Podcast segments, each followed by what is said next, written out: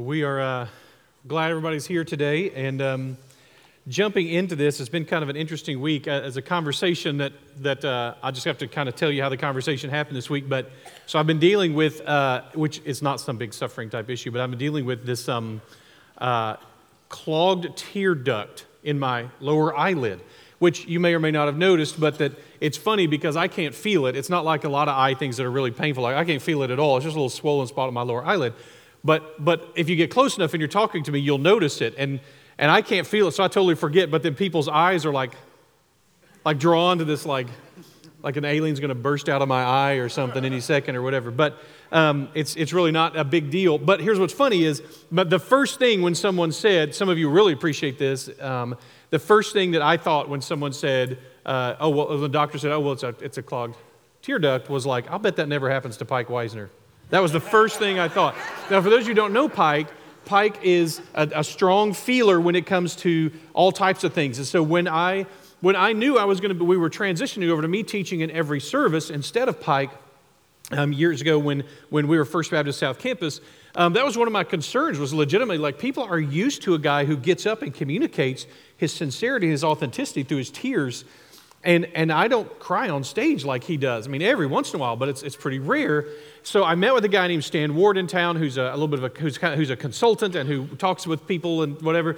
And so I said, talk me through this a little bit, Stan. Like, help me, help me know what's going on here with this. And so he starts asking me questions like, what, do, what caused you to cry and what, that kind of stuff. And so it turns out when we start talking about movies and books, that he goes, okay, well, clearly, well, the thing is, like tragedies things that are about the, the, the community falling apart. That's what a tragedy is, is community falling apart, whether it's books or movies or whatever.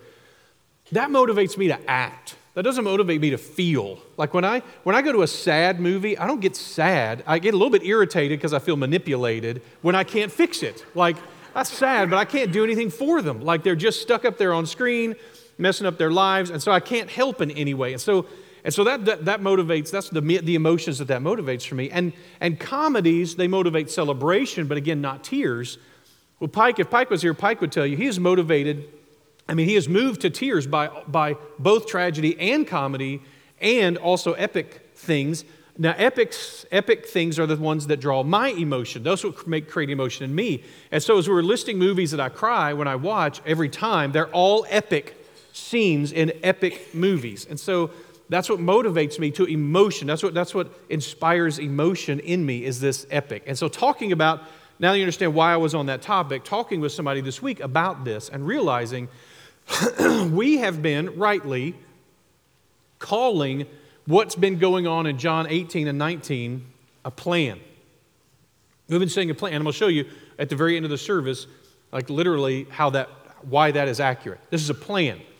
That before the creation of mankind, of the race of man, of the world, of the visible creation, before that was created, before when God the Father, Son, and Holy Spirit sat down together, whatever that means, and said, let's create, and let's create a race of human beings who are physical and spiritual, who can relate to God, can relate to us, the triune God, and who are flawed knowing, knowing perfectly well, knowing through the before creation was ever happened that this race, us, would fall. And that we would rebel against God, and that our representatives, if the degree we had representatives, they would fail us. And then we, as independent representatives of ourselves, would fail us. And that this was the doom of mankind, and that's where we were. And this epic tale is created before creation as the triune God sets up the plan. But, but maybe it's almost, what struck me is maybe it's almost too um, clinical to call it a plan rather than an, than an epic tale. And part of why, not that one is wrong and one is right, but that I don't want to minimize it by calling it a plan, as in it's just a, it's just a plan, as in, no, no, it's, it's a design, it's a narrative, it's a, it's a structured out bit of literature that we are living out in reality. And that's actually C.S. Lewis and, and more recently John Eldredge and others have connected to this, have pointed out maybe why we relate to these epic legends, these, these myths. We're still making movies about myths that were told 3,000 and more years ago uh, from multiple cultures. The reason we're still, the reason we still love to watch superheroes in action, the reason that, that this story of a hero who faces insurmountable odds, who is, who is facing an enemy that cannot be defeated by those who face him day after day. And then this, this hero comes along, and at great expense to him or herself, at great sacrifice, defeats this enemy to redeem these helpless people. The reason that legend after legend and myth after myth and story after story and now movie after movie unite to this is because this is reality. This is actually what's happening in our midst and has been since creation. Is that epic story is being told by all of human by the existence of humanity and every time we connect to it, we're connecting to not a myth. The myth is connecting to what is real.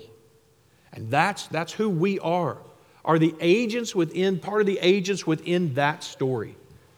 Um, going through right now, we're watching with Holland the, the Lord of the Rings movies.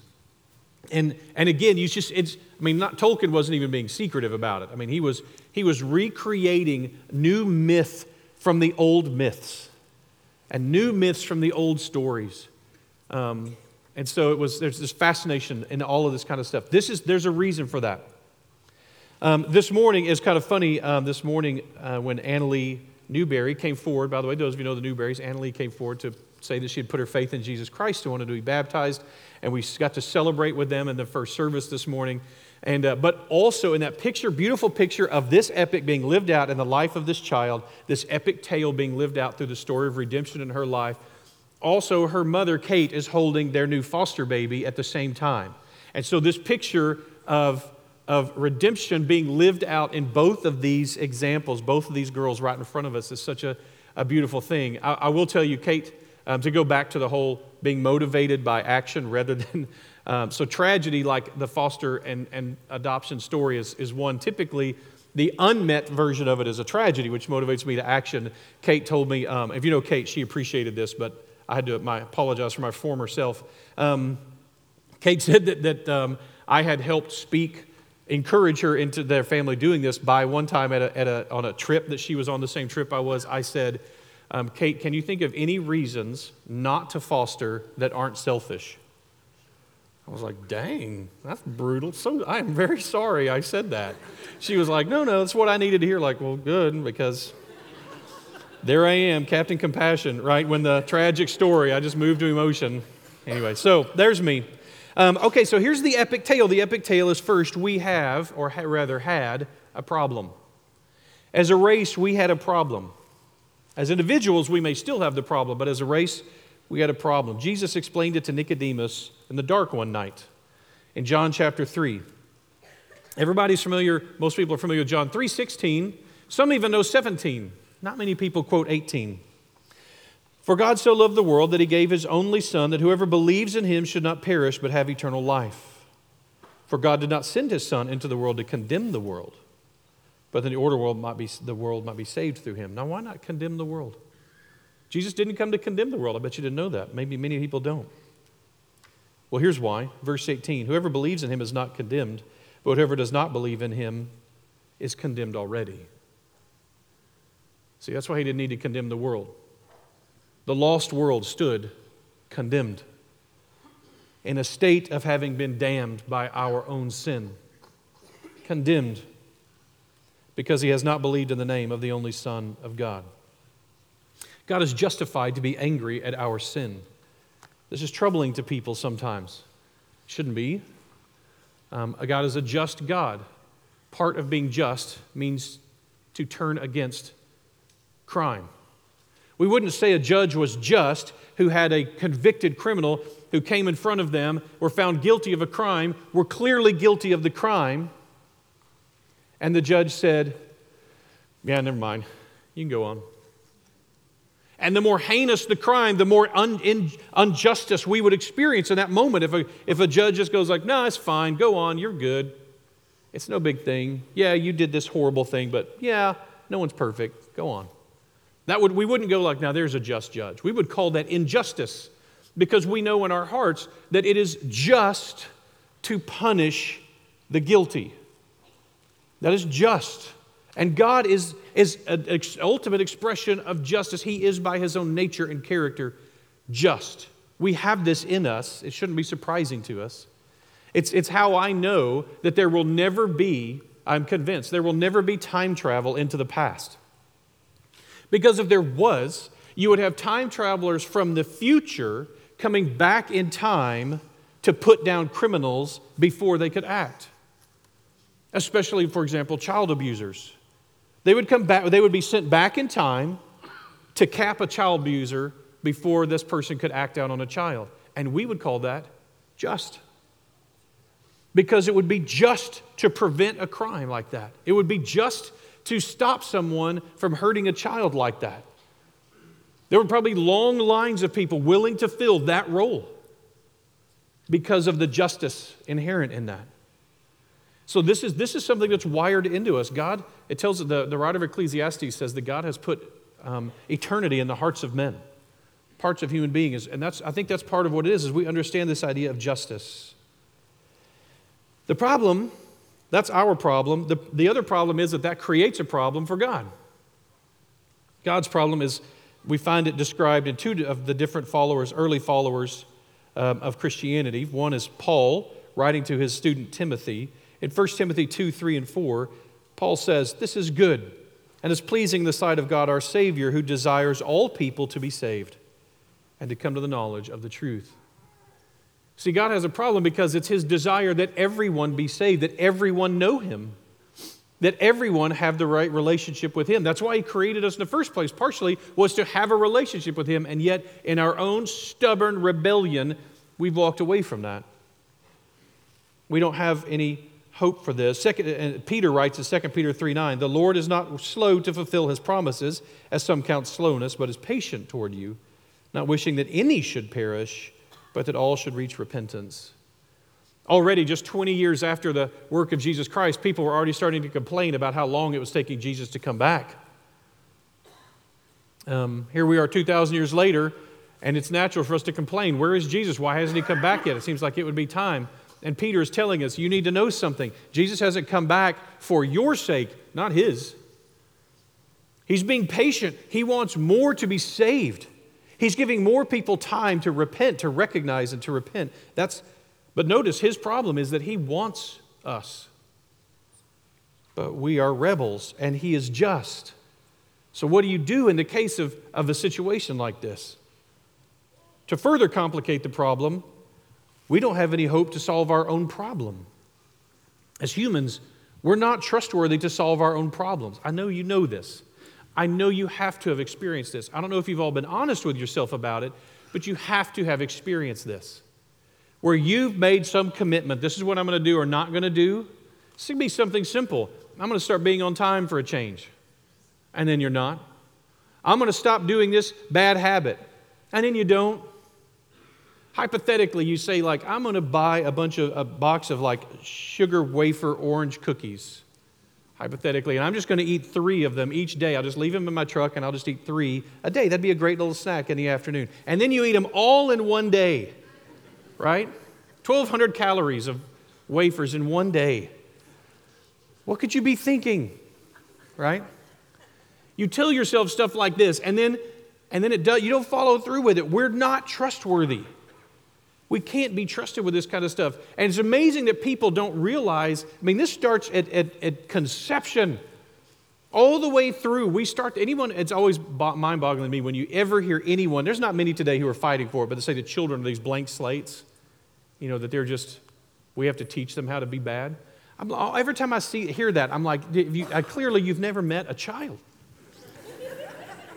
So again, doing playing soccer, the, uh, the doing soccer. We have soccer on, on, Saturday mornings for a few weeks with Upwards, and some of you guys we see you out there. And and so on Michael's team, we're watching yesterday. We're standing by the sidelines, and the and the coach, our poor coach, is standing there telling the kids it's time for a throw in, right? And the coach is standing there going down the line, throw it down the line, right here, just throw it right. And the kids standing there, and, and they're going like, Right here, just, just, he's standing right next to him. Throw it right down the line. Down the line. Just throw it right here, right, just like this, right down the line. Here you go.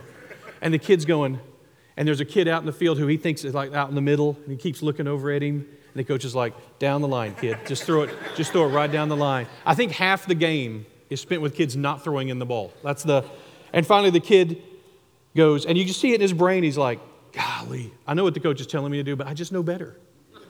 Like, I get this game. I mean, I'm, I'm seven. I get this game better than the coach. Why does he not realize the right choice is throw it out in the middle of the field to the kid who's open right in front of our own goal? So I'm going to just, that's what I'm going to do. And he throws it like this. Another kid, and the coach is like, oh my gosh.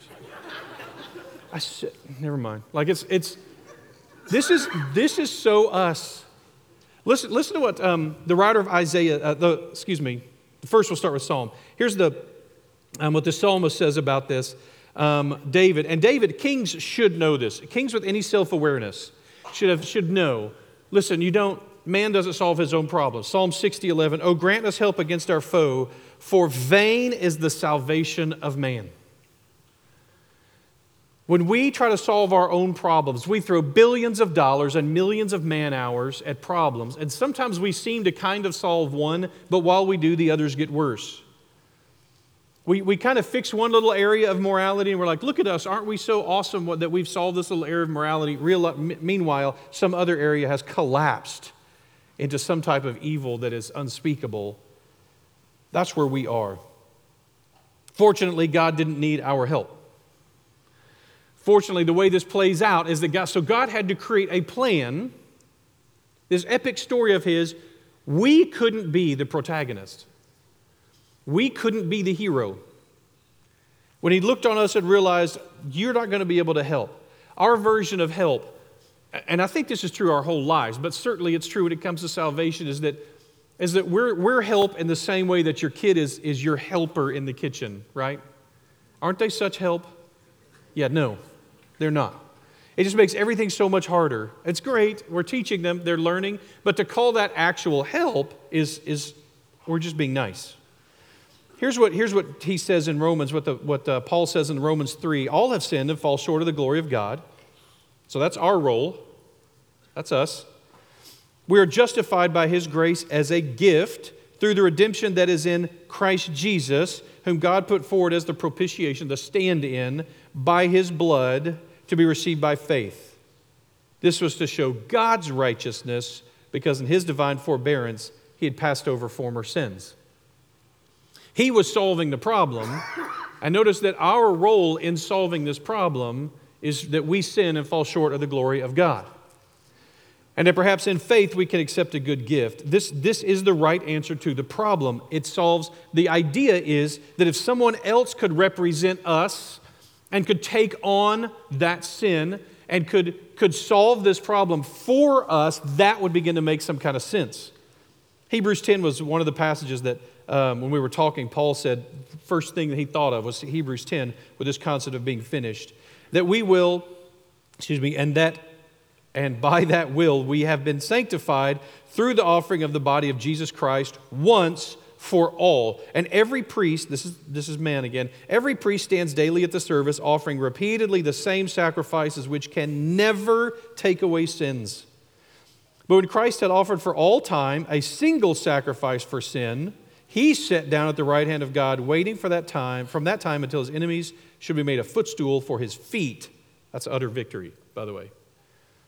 For by a single offering he has perfected for all time those who are being sanctified. It's a powerful passage. He has perfected, utterly completed, filled in all the gaps, made whole, perfected all for all time those who are being sanctified. There's a process that's ongoing of us being made holy. But understand, the work of salvation, done, complete, perfected for all time. It had to come down to one man. Again, this, the summary of this story comes down to this in Isaiah 53 6, prophecy about the Messiah. Verse 6 And we, like sheep, have gone astray. We have turned everyone to his own way. Do you see how we couldn't solve the problem? We couldn't solve it. You can't go, man, all these sheep are wandering off. All of them have a tendency to wander off. So we'll just put one of them in charge of the others. That'll fix it. No, it's not how that works. You can't have that. That's not going to solve the problem. So we have right here in this prophecy what the solution is going to be. The Lord has laid on him the iniquity of us all. This prophecy about the coming Messiah will be this all of our wandering, all of our sin, all of our iniquity, the things that causes us to be rebels against God, we're going to take all of that and we're going to pick a new representative and put it all on that one representative. This one sheep will bear the sin of all the sheep.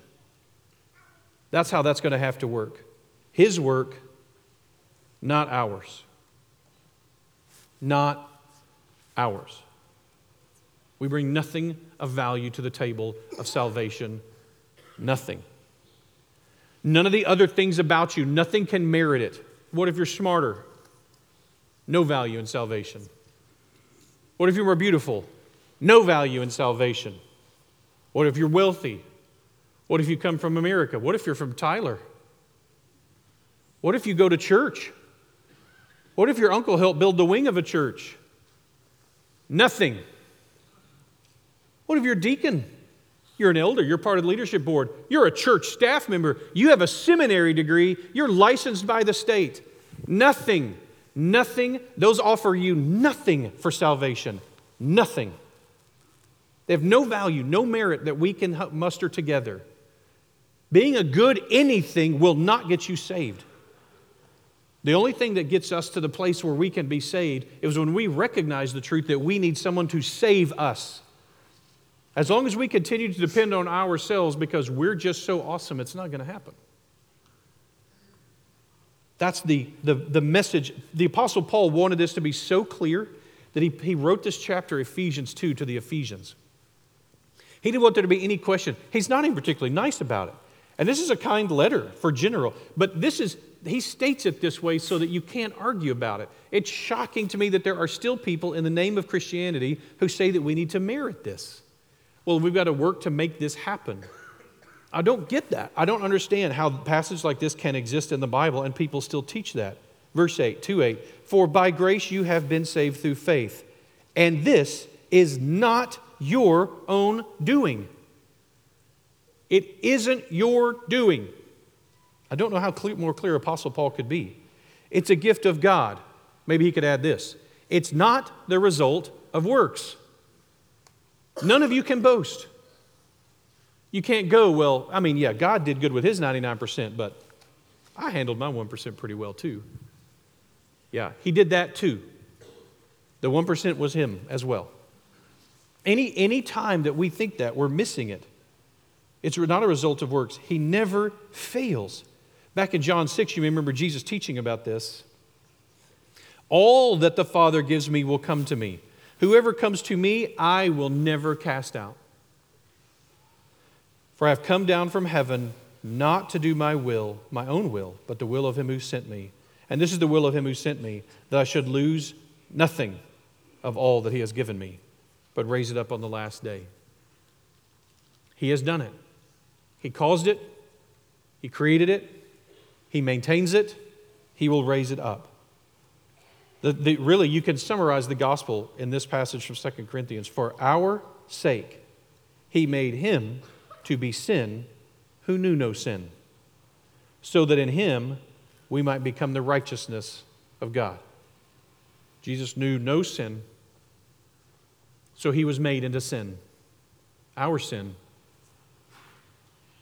So, what's cool is most of you know how the story goes because you've been in church before.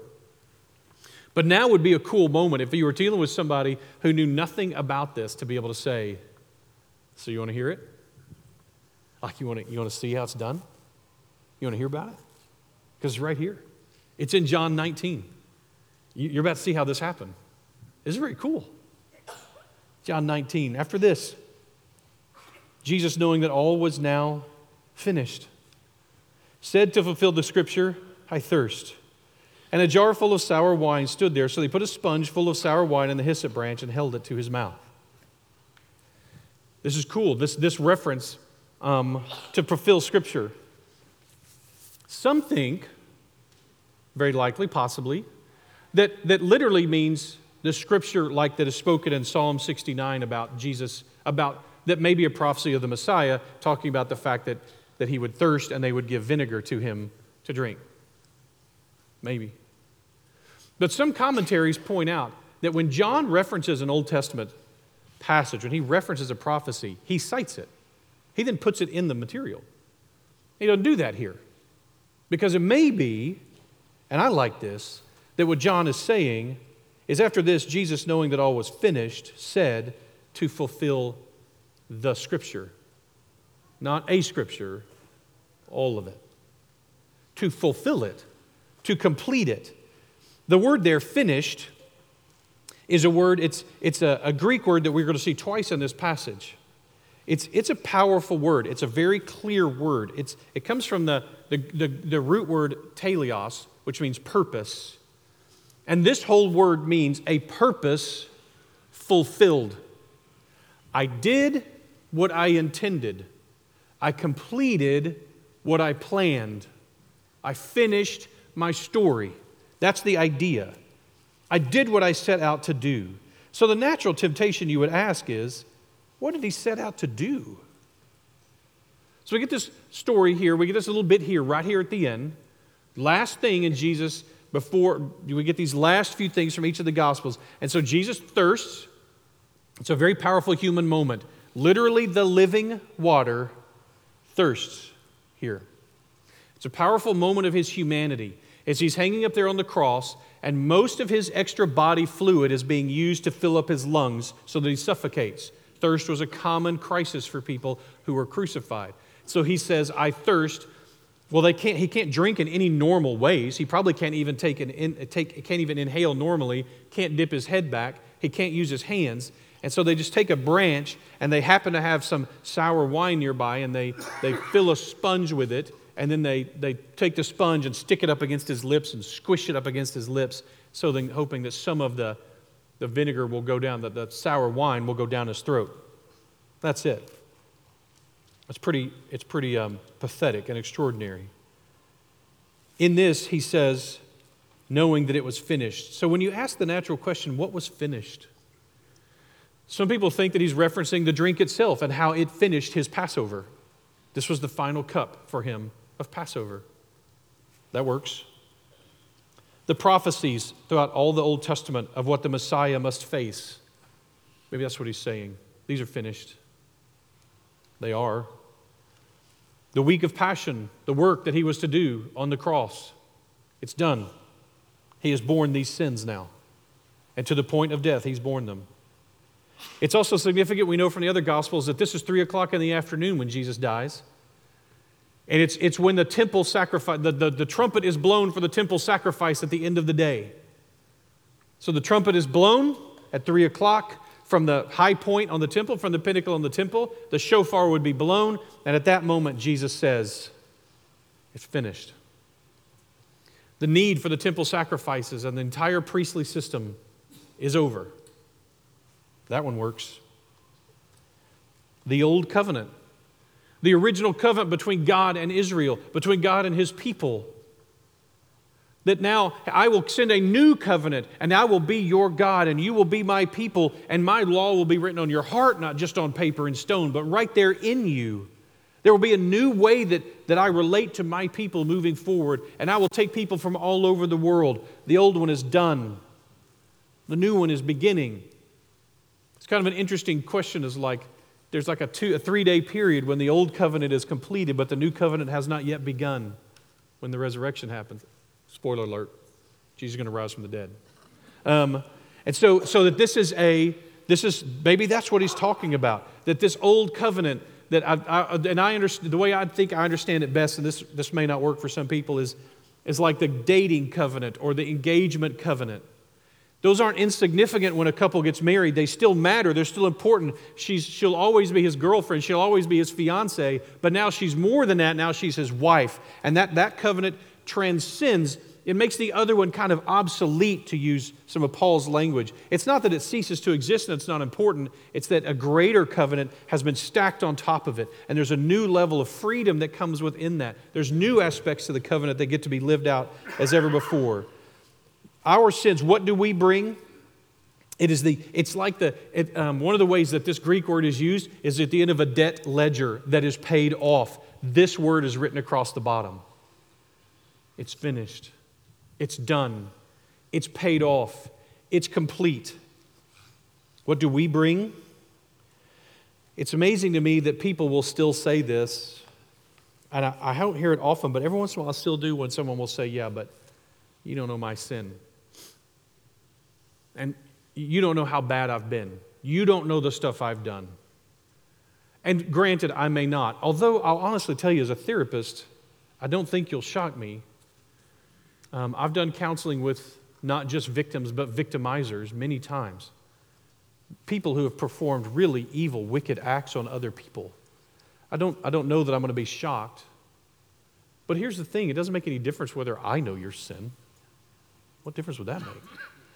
The question, what you're really claiming, is to go, I can't be saved because God doesn't know my sin. God doesn't understand my sin. If God knew how bad I'd been, He would not offer to save me.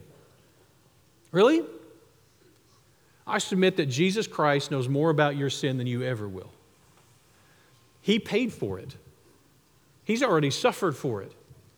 He's felt whatever guilt and pain and trauma that even your sins against other people have created for you and for them. He's faced that. He's felt that. He's experienced God's wrath poured out fully on that. He understands our sin in ways we can't possibly understand it and says, I want you to come to me. So the idea that we would go, but, but my sin's so impressive, that's just pride and a weird version of it. No, you're not. You're, you're, I promise you, your sin isn't impressive to him. He's seen it before, and he's experienced the guilt of it. Or worse, that we don't need it that our righteousness is such that we don't need it. I'm, so, I'm, I'm a, you know what? I'm a good person. That's the most common answer you get. Why would God? I'm a good person. Really? Again, really? I mean, do you know you at all? So you're saying all these mixed motives that you have? The fact that you don't ever do anything with perfectly pure motives, that doesn't trouble you at all? That you, you're, it, what, if, what if you only get pass fail credit on this stuff? And that if you don't have perfectly pure motives, then you get zero points of credit? What if the God's standard for righteousness is Himself? You feel like you're doing all right there? You got God-like divinity type of righteousness? It isn't enough because it's incomplete. Our righteousness is incomplete. Instead, we get this line in John 19, verse 30, one of my top three or four, I think, most significant lines in all of human history. When Jesus had received the sour wine, he said, it is finished. This is as complete a statement as can be stated. It is finished. And he bowed his head and he gave up his spirit. We'll comment on that probably next week, but notice once again, no one took his spirit from him, he gave it. Notice how he is in control at this moment. He said, he bowed, he gave, he finished. No one forced this on him. This is the invitation that we're going to practice today. We reverse the order because we want you to have significant time through singing, as others are singing, as through praying, to have time to wrestle with this gospel. None of us don't, how can I say it this way? None of us don't need to wrestle. We all need to wrestle with the gospel. If you're a follower of Jesus, and you have been for many, many years, you need to wrestle with the gospel. We all do. If you don't know him at all, if you've never met him, or in your pride and your stiff necked attitude, you've thought you had it all made, you need to wrestle with the gospel. Wherever you are, we need to wrestle with this gospel. So, we're going to do, John's going to come up and, the, and his team's going to come up a band, and they're going to lead us through three or four songs, but they're all meant to be songs of invitation. They're songs to worship, they're songs to engage with who God is, and to wrestle with the gospel in our own hearts. But that's what we're going to be doing. And so, if you at any point, if you need to pray where you are, if you need to go find someone else and talk to them, if you want to come up here and talk to me or somebody else up here and have us pray with you, then I hope you'll do that sometime during these songs. If you've never put your faith in Jesus Christ and realized, you know what, I get it, today is the day of salvation, then I would, I would love to pray with you up here. Eh, eh, this also applies if you've gone through our Welcome Home team and you've talked to Lance and the other people who to talk through becoming a member and you want to join, you could do that during these, these three or four songs as well. Come up and, and we'll take care of that too. My prayer is that you will now have significant time. That's what we planned on. You'll have significant time to engage with the Holy Spirit about His gospel. Pray with me. Father, we're so grateful for the work of your Son. We couldn't start it, and He finished it. Thank you, Father, for the work of your Son to finish what we needed finished, to solve our problem to come up with a plan and then to live out that plan in such a powerful way. I pray that we will live lives as though the work of Jesus Christ is finished. Help us to live lives that model that exact thing. We pray this name of your Son. Amen.